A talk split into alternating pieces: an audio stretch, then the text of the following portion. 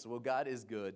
Um, this morning we continue on with our message series, and this morning I have the privilege and honor of introducing you to um, a pastor who's been such a blessing in my life and who's also a part of our church. But I love him and his wife and his family, and his ministry has really impacted us. And so um, this morning we continue on, I believe, part two. And can you help me welcome Pastor Velmer Masuecos?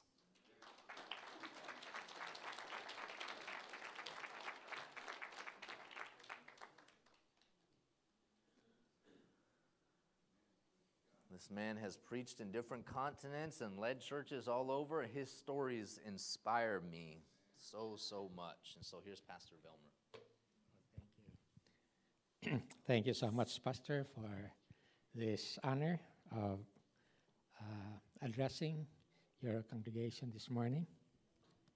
Um, I'm sorry, you know, I belong to the former generation so I, I use a very bulky laptops.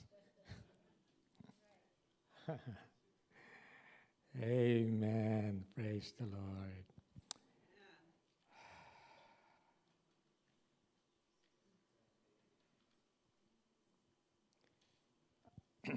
Good morning, church. Um,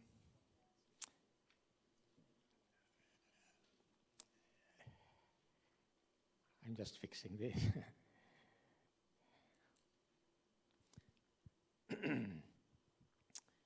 uh, thank you so much, Pastor, again, for giving me this privilege, you know, to uh, speak uh, this morning.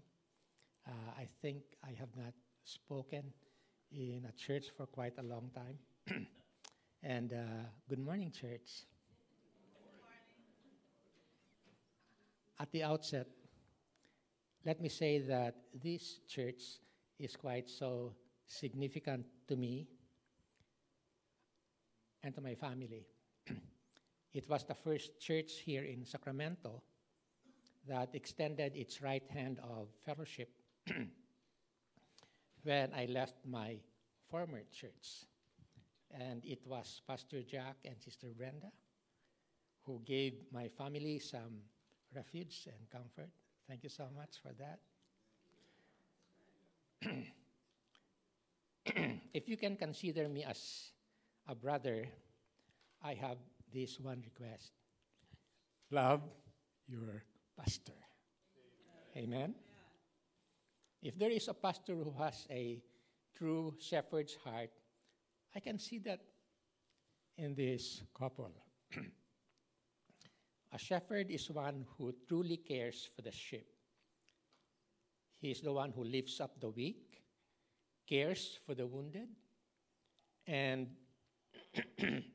gives value to the rejected. I think that is one of the most important commodity that you have to look for in a pastor.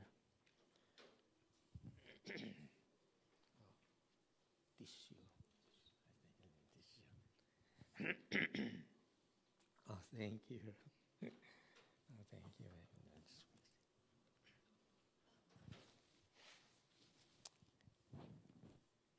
and I can see those things in Pastor Jack, so much so that I believe that he is God's gift to you.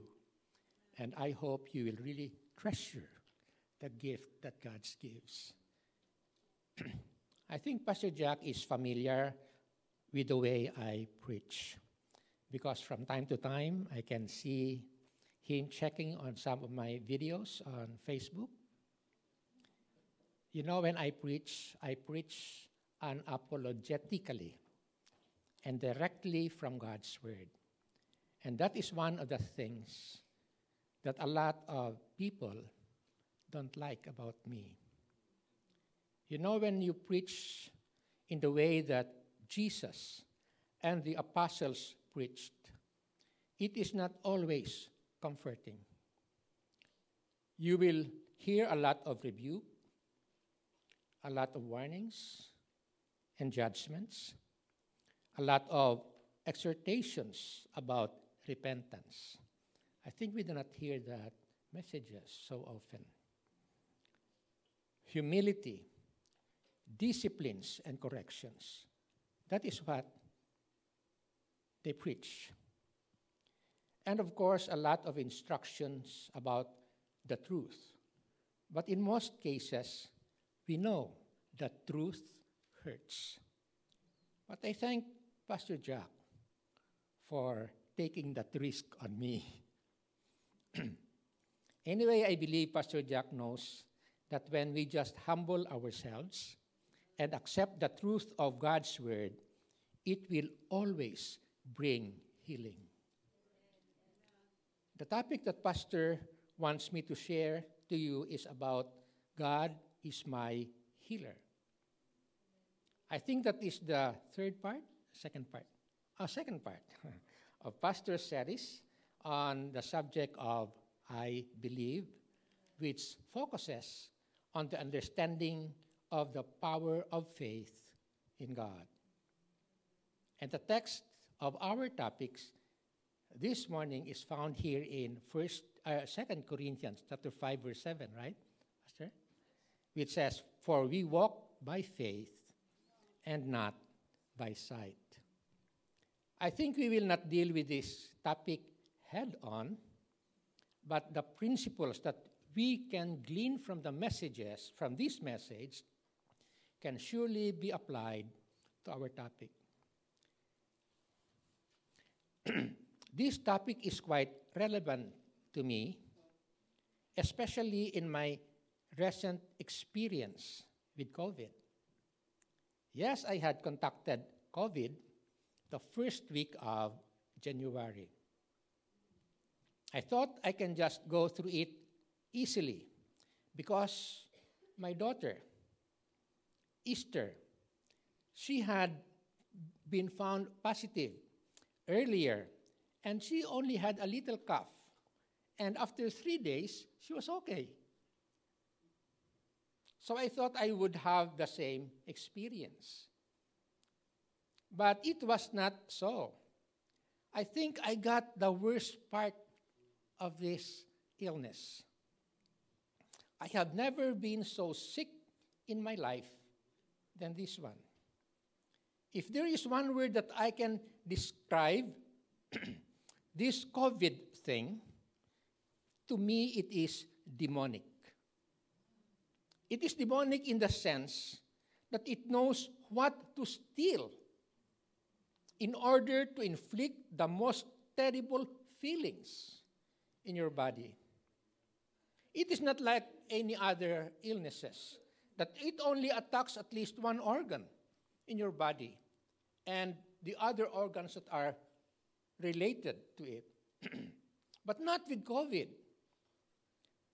It knows what to steal so that life becomes unbearable. First, it steals away your strength and energy. That is what I felt. I was so weak. I was so weak that I could even hardly pull my blanket up at night. Of course, my wife and my daughter cease to eat, that when I sleep, I am covered well. But later, when I need to cover myself again, I can hardly pull my blanket. I was so weak that pulling my blanket is so much work already to me. Aside from that, little strength that my body has it has also affected my lungs. That my lungs could hardly even gather the oxygen. That's why that's how I understand it. From the air that I was breathing. So the level of my oxygen was dropping so low. And that is the thing that has alarmed my daughter, Easter. Because according to her, I can just pass out and worse, fall into a coma. And because my weak lungs are too weak, I can also hardly project my voice. Saying one sentence, I will say it intermittently with breathing. Then I would say, say something. was terrible. even if I was so weak, I really did not want to go to the hospital. I know what, I don't want to go to the hospital because I know what I will be losing when I go to the hospital. I would lose my emotional support that comes from a family. And I think this is also one of the things that this COVID thing is taking away from me. Because your loved ones could not come and that cannot be near you. So when I was at the hospital, Mommy and Easter, we call her Babi, was continuous, continuously calling me. But I was so weak that my fingers were trembling, that I cannot hit the button of my phone and so miss the calls. You know, when you are sick and is so weak, the confidence that you are surrounded with your loved ones gives so much encouragement. You know, I really thank God for my family, and of course, I really love my family. They're all that I got. The other thing that this demonic attack steals from you is your comfort. Whenever I start to lie down, that is when my body starts to ache. Even when I go to the bathroom, I can hardly finish my business because my shoulders become so painful. I don't know why. It Just becomes so painful that I am in hurry to rise up. Because this COVID thing knows what to steal to make you despair of life, that I really consider it as a spiritual attack. But one thing I have learned in this experience that even if it is a spiritual attack, he wants to attack you, your spirit. But one thing I have learned it cannot touch your spirit. He wants to attack, but he cannot touch the spirit. Yes, it can attack the body. It can inflict so much discomfort and pain in the body, but it cannot touch your spirit.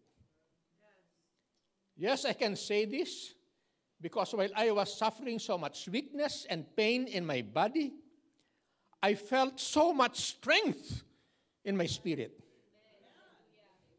I have never felt the sweetness of God's presence more than I when I was going through this great ordeal. I never thought I would be finding some refreshing refuge in the midst of a wilderness of this illness.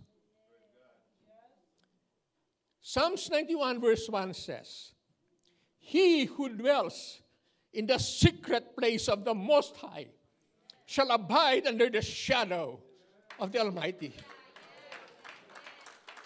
I tell you, there is a refuge in the wilderness of pain and death. And that place is called the secret place.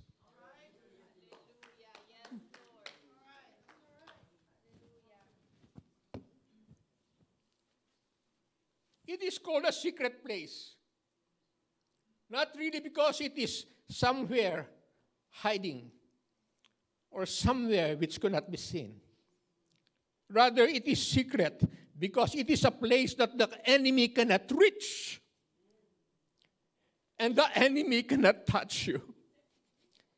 So much so that while he can inflict our bodies with pain, our spirits, they can be feasting with the goodies that God has placed in our tables. Isn't it the table is telling us in Psalms 23 5 that the Lord is preparing a table before us in the presence of our enemies.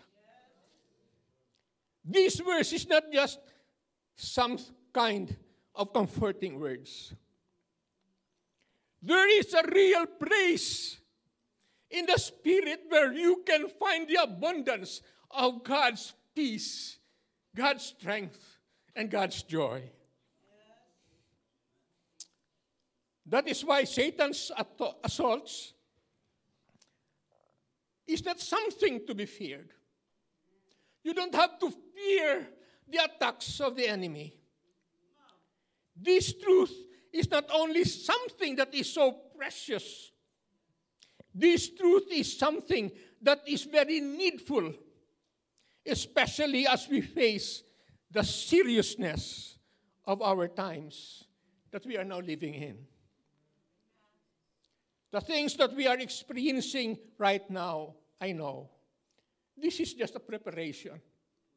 This is just like a drill for something that is more serious ahead. This may not sound as a good news to a lot of us. But if that is what the scriptures are telling us, then we have to take heed. There are some serious things that are rising up in the offing. With that thought, I would like to take you to the book of Revelation. I think the book of Revelation is rightly named, for it has so much revelation that is given here that is intended for the end time Christians. And I think these revelations are so important to be known and to be understood by those who will be affected by it.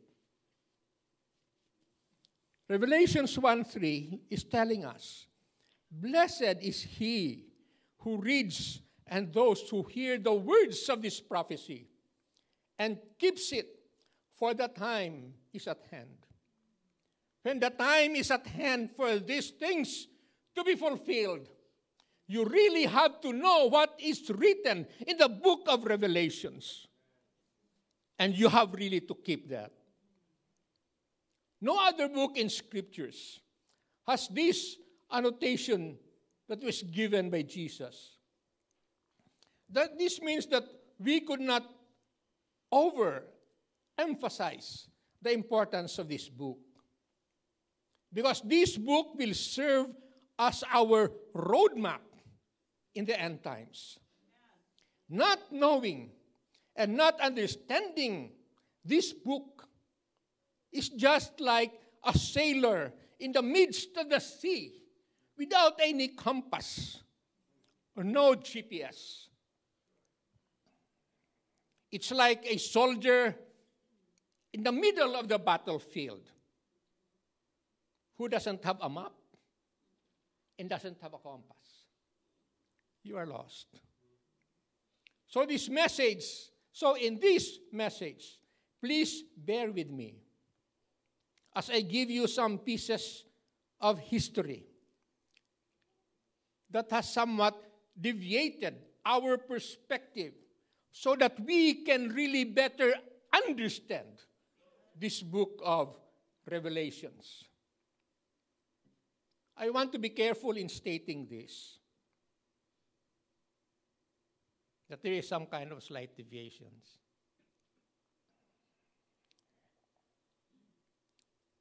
But these slight deviations can be very, very catastrophic if we are not careful with it. What I am referring here is about our teaching about the pre tribulation rapture. That we believe that we will be raptured before the tribulation. So much so that the prophecies of the book of Revelations, anyway, we will be raptured. So don't you worry about what is said in the book of Revelations. I have been born in the Assemblies of God family. I grew as an Assemblies of God. I was trained in the assemblies of God. And I served as an assemblies of God, served God as an assemblies of God. Talk about legacy, talk about loyalty. I think I can be counted as one of them.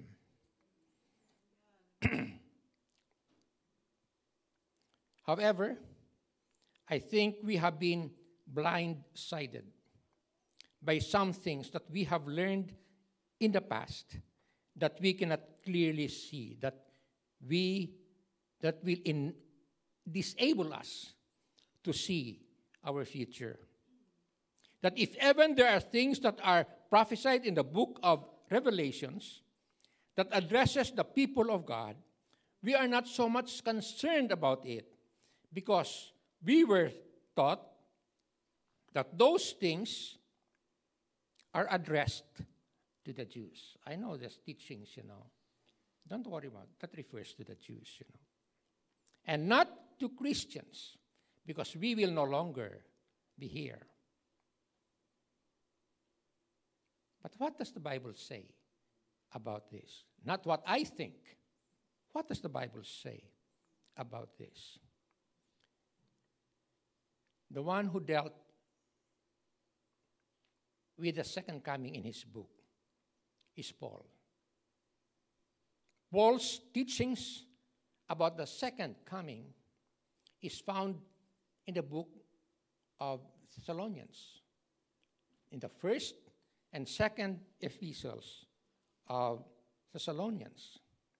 In the first epistles, Paul affirmed that really there is a second coming.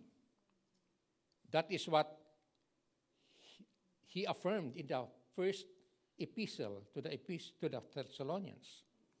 In the, epistle, in the second epistle, however, after some issues arose that truly Jesus would be coming, there was another problem that came up. We don't have the time, time to explain that. So Paul has to send them again another epistle, Second Thessalonians. And in Second Thessalonians, Paul stressed in that epistle the timing of the second coming of Jesus. So, first, in the first epistle, he affirmed that Jesus will surely come. He confirmed it. And in the second epistle, he mentioned the timing of that coming. And this is what Paul is telling us in Second Thessalonians chapter 2 verse 3. He said, "Let no one deceive you by any means. For that day, in other words, because he's talking about the coming, for that day will not come unless the falling away comes first. In other words, there will be so much backsliding when Jesus is about to come. And the man of sin is revealed, the son of perdition. Who is this man of sin and the son of perdition? Who is this man? You cannot answer, right? Because you do not believe that the Antichrist will come first before Jesus comes. He will be revealed first before Jesus can come. It will not come unless the man of sin, the son of perdition, is revealed first. According to Revelation chapter 13, if the Antichrist will have to be revealed first, and the Antichrist will be revealed during the tribulation. So Jesus cannot come before the tribulation, right? According to Revelation chapter 13, it will be that during the tribulation period that the Antichrist will be rising up. That is what is said in, I think, in verse 2 or verse 1.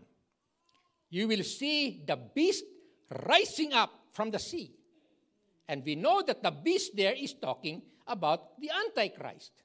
And the sea most often is talking about humanity. And when, and again, you know, so Paul believes that Jesus will come after, not before. Again, Matthew 24, verse 9 says, Jesus here is talking about the end times. And the end times that he talks about here stretches all the way to the tribulation period. Verse 9, Matthew 24, verse 9 said, Then they will deliver you up to tribulation and will kill you, and you will be hated by all nations for my name's sake. And to whom was Jesus giving this warning? He was giving, was he giving it to the Jews? Or was he giving it to his apostles?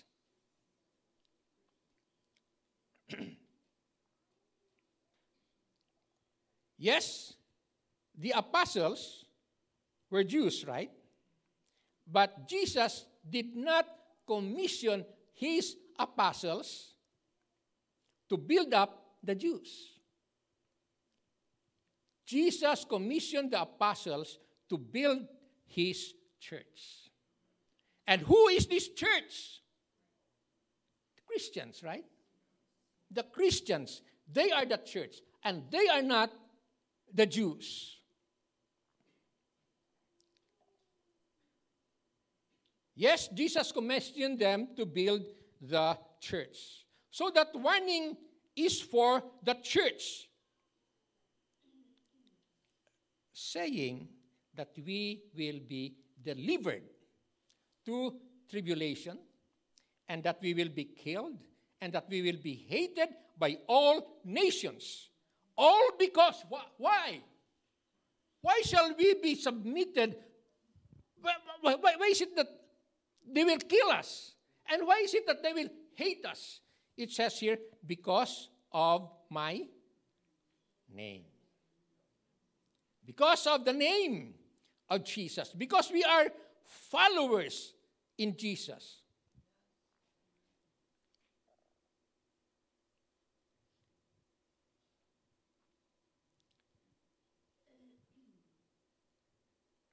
So it is both Jesus and Paul who is telling us that Jesus will not come before the tribulation. John chapter 8, verse 17 is telling us that the testimony of two witnesses is true. In other words, truth can be established upon the witness of two testimonies. Of course, God will again deal, you know, with the Jews as a people and as a nation, as prophesied by Paul in Romans 11 about the olive tree. Of course, God will be dealing again with them, with the Jews. Don't get me wrong. God loves the Jews, and He will really be dealing again, again with them. but that will occur not during the tribulation period. It will occur during the millennium. If you study the books of Isaiah and Zechariah, I would like to quote here Zechariah chapter 12, verse 10, and said, And I will pour on the house of David and on the inhabitants of Jerusalem the spirit of grace and supplication. Then they will look on me whom they have pierced. They will mourn for him as one mourns for his only son, and grieve for him for one who grieves for a firstborn. Yes, the Lord will surely restore Israel and make them the greatest nation here on earth, but only after Israel has repented as a people and as a nation. And when will these Israelites, when will Israelite as a people and as a nation repent? Do you think it will happen during the tribulation period? Never. In fact, you know, the truth of the matter is this the Antichrist will use Israel and the temple in Israel to enter into it and declare that he is God. If I can just say a few more sentences about this, about the spiritual rapture. This teaching did not come from the apostles. Check your Bibles. Meaning it is not a part of our apostolic foundation. It came from the futurist view of Francisco Ribera and also from an ancient book entitled The Coming of the Messiah in Glory and Majesty, written by Manuel Lacunza. Francisco Ribera and Manuel Lacunza, I'm sorry to say, they do not belong, belong to the body of Christ. Both of them are Jesuit priests of the 17th century. Another name that you have to watch, or you might be interested to know, is the name of a certain John Nelson Darby, who was so much enamored by the, these teachings that he systematized these several volumes of books into what he called, called the dispensational theology, where it contains the doctrine of the pre tribulation rapture. Then he brought these teachings to the U.S. Here in the U.S., he chose Moody Printing Press to print his materials. Moody Printing Press was the same printing press that was printing the materials of the Assemblies of God. Having used the same printing press, I think, you know, the age, the people in the AG got interested with it. Something nice, you know, very interesting. They got interested with it and thought that it was safe, so they adopted it as one of their doctrines. In fact, to tell you frankly, my dad, his especially specialty in Bible school is about dispensational theology. So I know something about this. Another personality that was important in the transfer of this strange doctrine was Chafer Sperry Lewis, founder and first president of Dallas Theological Seminary. He also adopted this theology and taught it in his seminary. So this doctrine spread both to the Pentecostals and to the evangelicals. But my question is who among the apostles taught this doctrine?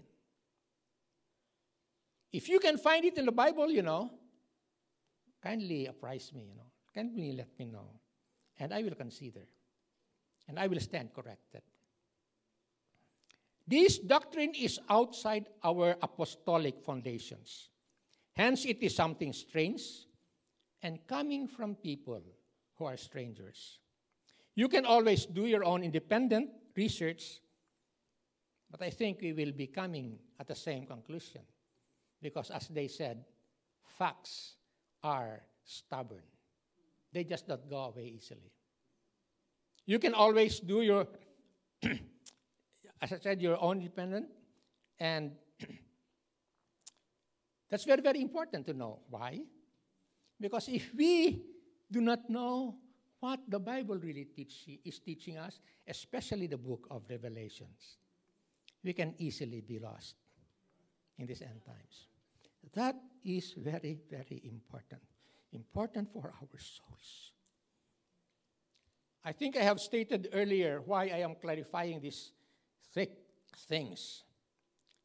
And the reason for that is that so that we will surely know and understand the book of Revelations. if you compare, and, and, and if we are lost, you know, in the, in the troubles and in the confusion of tribulation period or of the end times. you can compare that, you know, to the wise and the foolish virgins of Matthew 25. Those who do not proper understand this book, those who do not properly understand this book, will be like the foolish virgins who have no light. And when they go out at the midnight hour, because the bridegroom will be coming at the midnight hour, and when they go out at the midnight hour, they know. They do not know where to go. Why? Because they don't have any light. That means that they will be walking in darkness. And because they have no light, they cannot follow the bridegroom.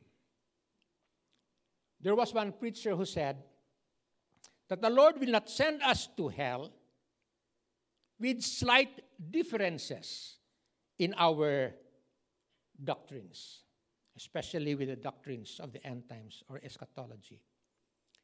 Yes, that could be true, but wrong understanding could lead us to the wrong path. So that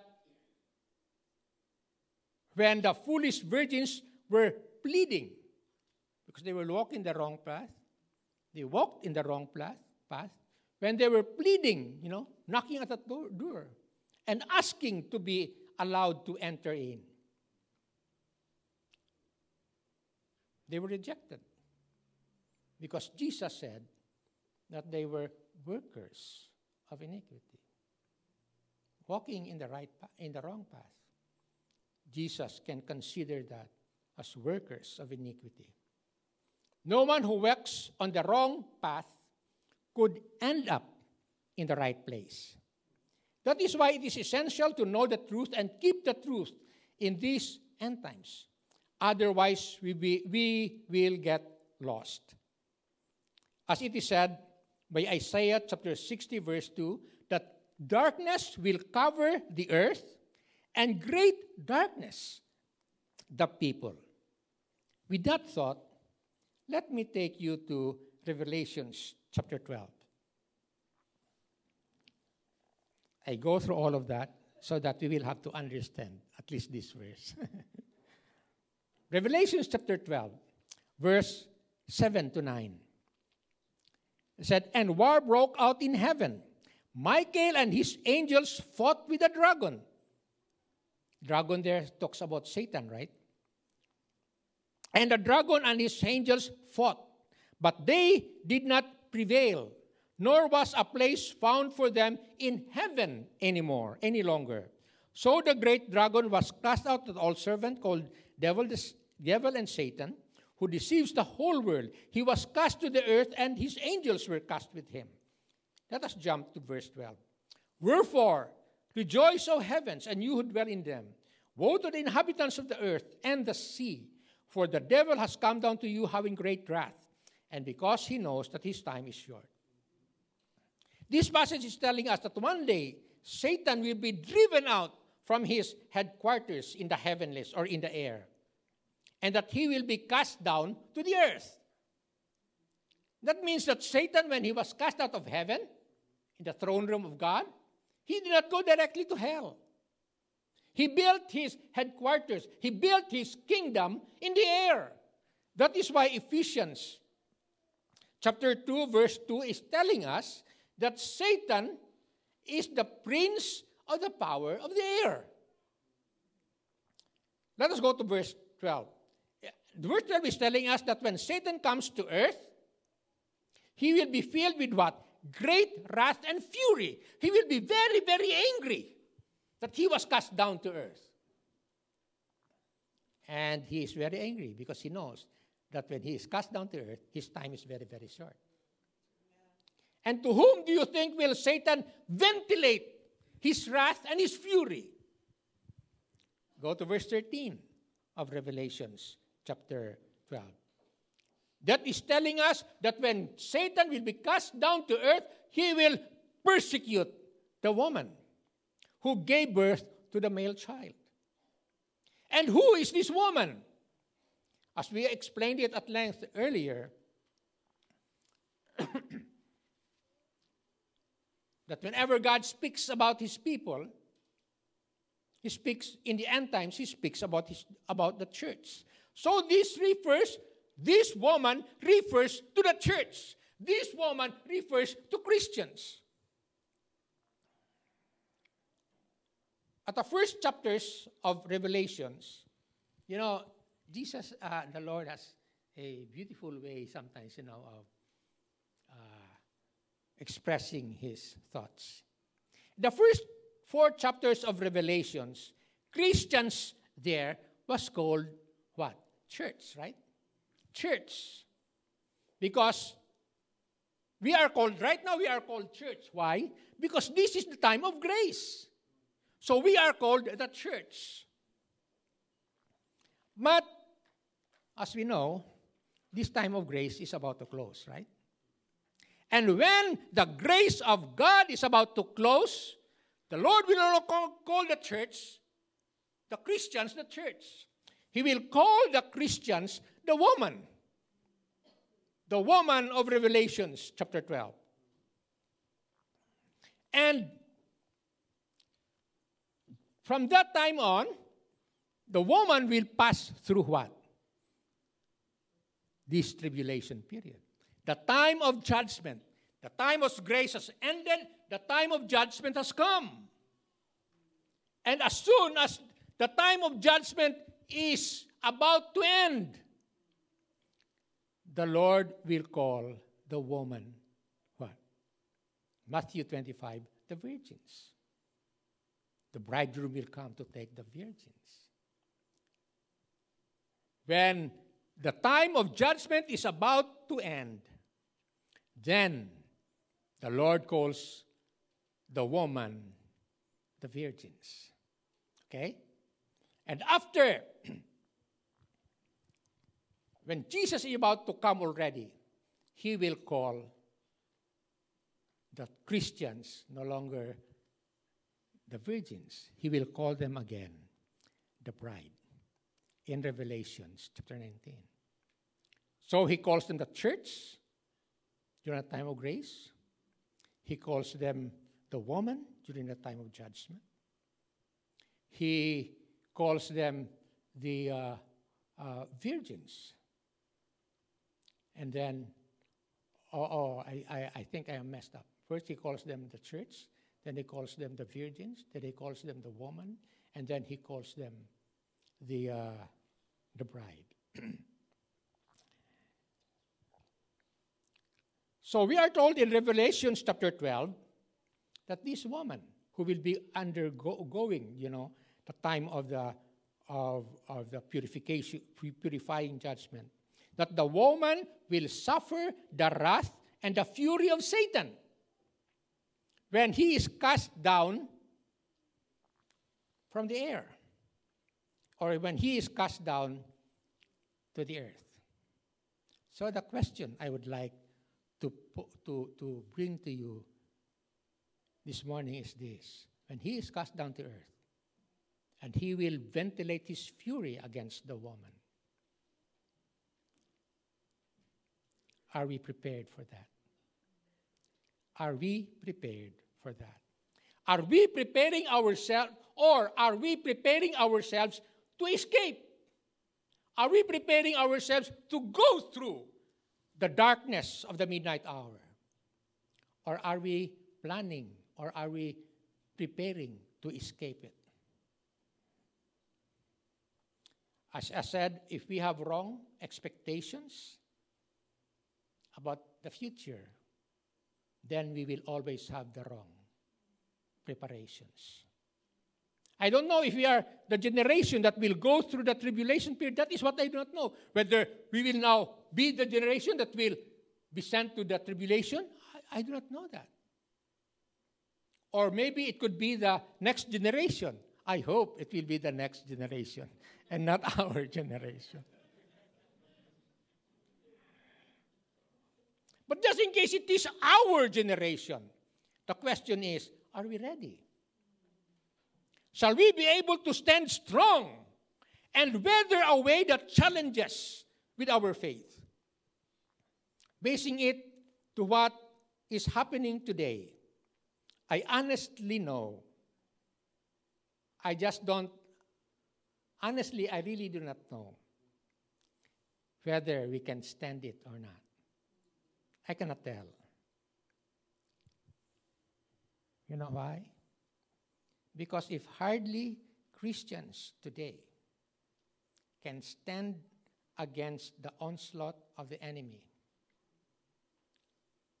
where he is not yet so angry with us, how much more when he comes down with so much anger and fury against the people of God? If we cannot stand, if we cannot stand against the small needle of this vaccine, how can we stand against the sword of the mark of the beast? Jeremiah 5:12 is telling us, if you have run with footmen and they have wearied you, then how can you contend with horses? I tell you, in the natural or in the physical, we could never contend with Satan in his spiritual. Spiritual forces can only be confronted with spiritual resources. That is why we need to prepare to prepare for that time so that the spiritual resources that God wants to give us will be available in order that we can be strong to stand and to overcome what the enemy will be doing to us. In my last spar with COVID, everything just came so suddenly. So suddenly. Suddenly, I was sick. And suddenly, it became so serious. I was so weak, as I said, that I could hardly do anything. Nevertheless, in the midst of those weakness, suddenly also, I felt a sudden strange of strength in my spirit. I do not know where it came from. Suddenly I was just filled with praises. Suddenly I was just filled with the sweetness of God's presence. That sometimes tears would just fall from my eyes. And my mouth will just be filled with laughter, even in the midst of pain. What I want to say is that when things begin to unfold, they come so suddenly that those who are prepared, they will suddenly be ready to face it. You will just, there is just no, no that sudden power that enters you, that you will be able to stand against every arrow and wiles of the enemy. Matthew chapter 14, verse 17 says, let him who is on the housetop not go down to take anything from the house. That means that when it comes, you do not even have any time to go down anymore. No more time. If it comes and you are at the housetop, you will be there. Wherever you are, that will be your status. Whatever, wherever, or whatever state we are in, in that we are in that will be our standing before the bridegroom. There is no more time to do and or to undo our status. If each of us today will just take an honest evaluation of ourselves, we will right away know. If we just take an honest evaluation of ourselves, you yourself take an evaluation of yourself. You will really know whether you are ready or not. Just like the ten virgins, the wise knew that they were ready, for their lamps were filled with oil. The foolish virgins also knew when they heard it, when they heard the cry that the bridegroom is coming, they knew that they were not ready. Why? Because they do not have any oil. Their lamps were empty.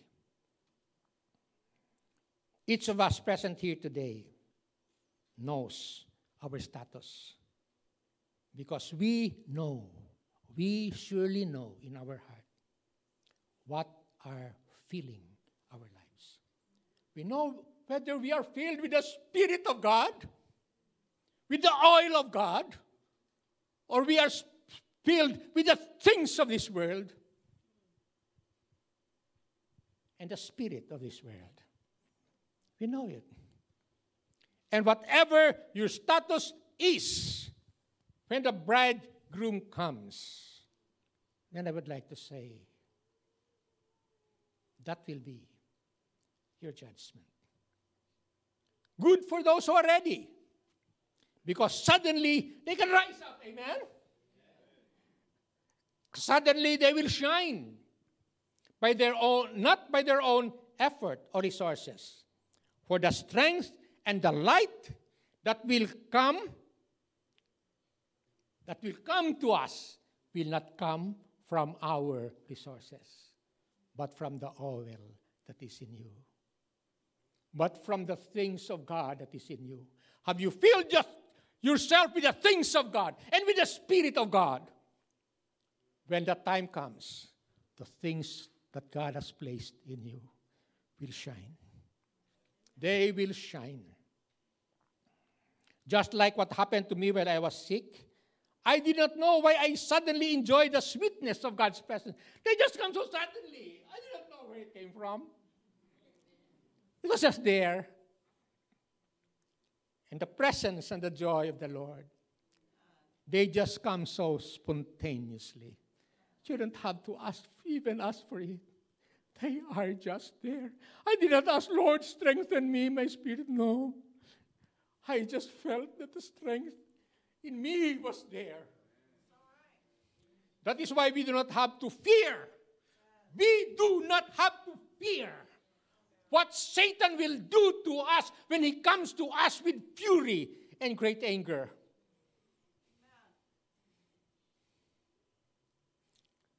Because the light that will shine through us, I tell you, will be very, very much stronger than the darkness that will be surrounding us.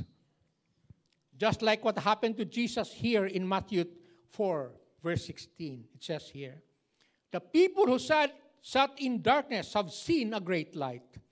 And upon those who sat in the regions of the shadow of death, light has dawned. Let me uh, jump to verse 23 to 24. And Jesus went about Galilee, teaching in their synagogues, preaching the gospel of the kingdom, and healing all kinds of sicknesses and diseases among the people.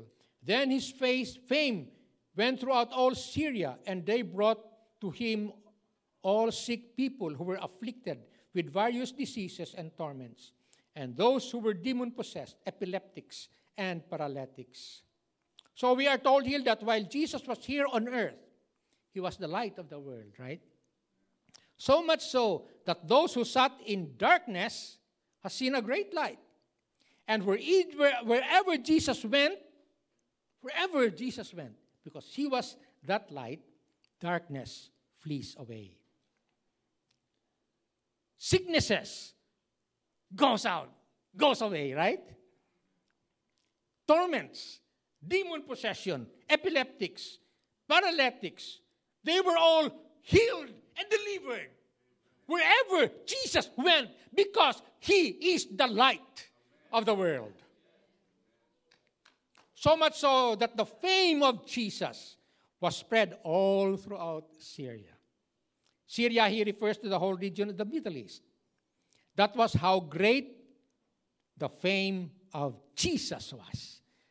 His light was so bright that it filled the whole region of the Middle East. I just don't know. I just don't know. When these things come and we need to shine, how great will be our light, right? I don't, I don't believe each one of us will have the same light. No. There will be those who have greater lights, and those who will have lesser lights. Of course, we cannot equal the darkness or, or the, the brightness of Jesus. But one thing I know those who are ready will shine. Amen. We will shine, and our light will bring healing, will bring deliverance to everyone who is sick, to everyone who is oppressed, and to everyone who is needy. The blessings of the light that will be in us will not only bring healing to our bodies, it will even affect those around us. This is the kind of healing that God wants and is preparing for us, His church. Amen. Healing of our whole being, spirit, soul, and body. On, not only for us, but for everyone who can be reached by our by the shining of our light. Yes, talk about darkness and the gravity of Satan's attack in the coming days. That is true. But what I want to tell the people of God is that our future is not bleak. Future of Christians is not dark because we will be shining with God's love during that time. And the Bible is telling us that love is the greatest of all. There is nothing more greater than the love of God. Yes, this is what the Lord wants us to be. For our love to be greater than our fears, so that we will not become victims, but we will become overcomers. To rise up and judge the world and to cast out Satan from the world. And because we are the end time warriors, we will bring to close the battle between light and darkness, between good and evil, and to finish the race in victory. Yes, this is what we will do as the host of saints in heaven are watching over us, watching our every move, and cheering us to go on forward. And they are waiting at the finishing line, ready to crown the victors? Are we preparing ourselves to be on the company of those victors? God bless.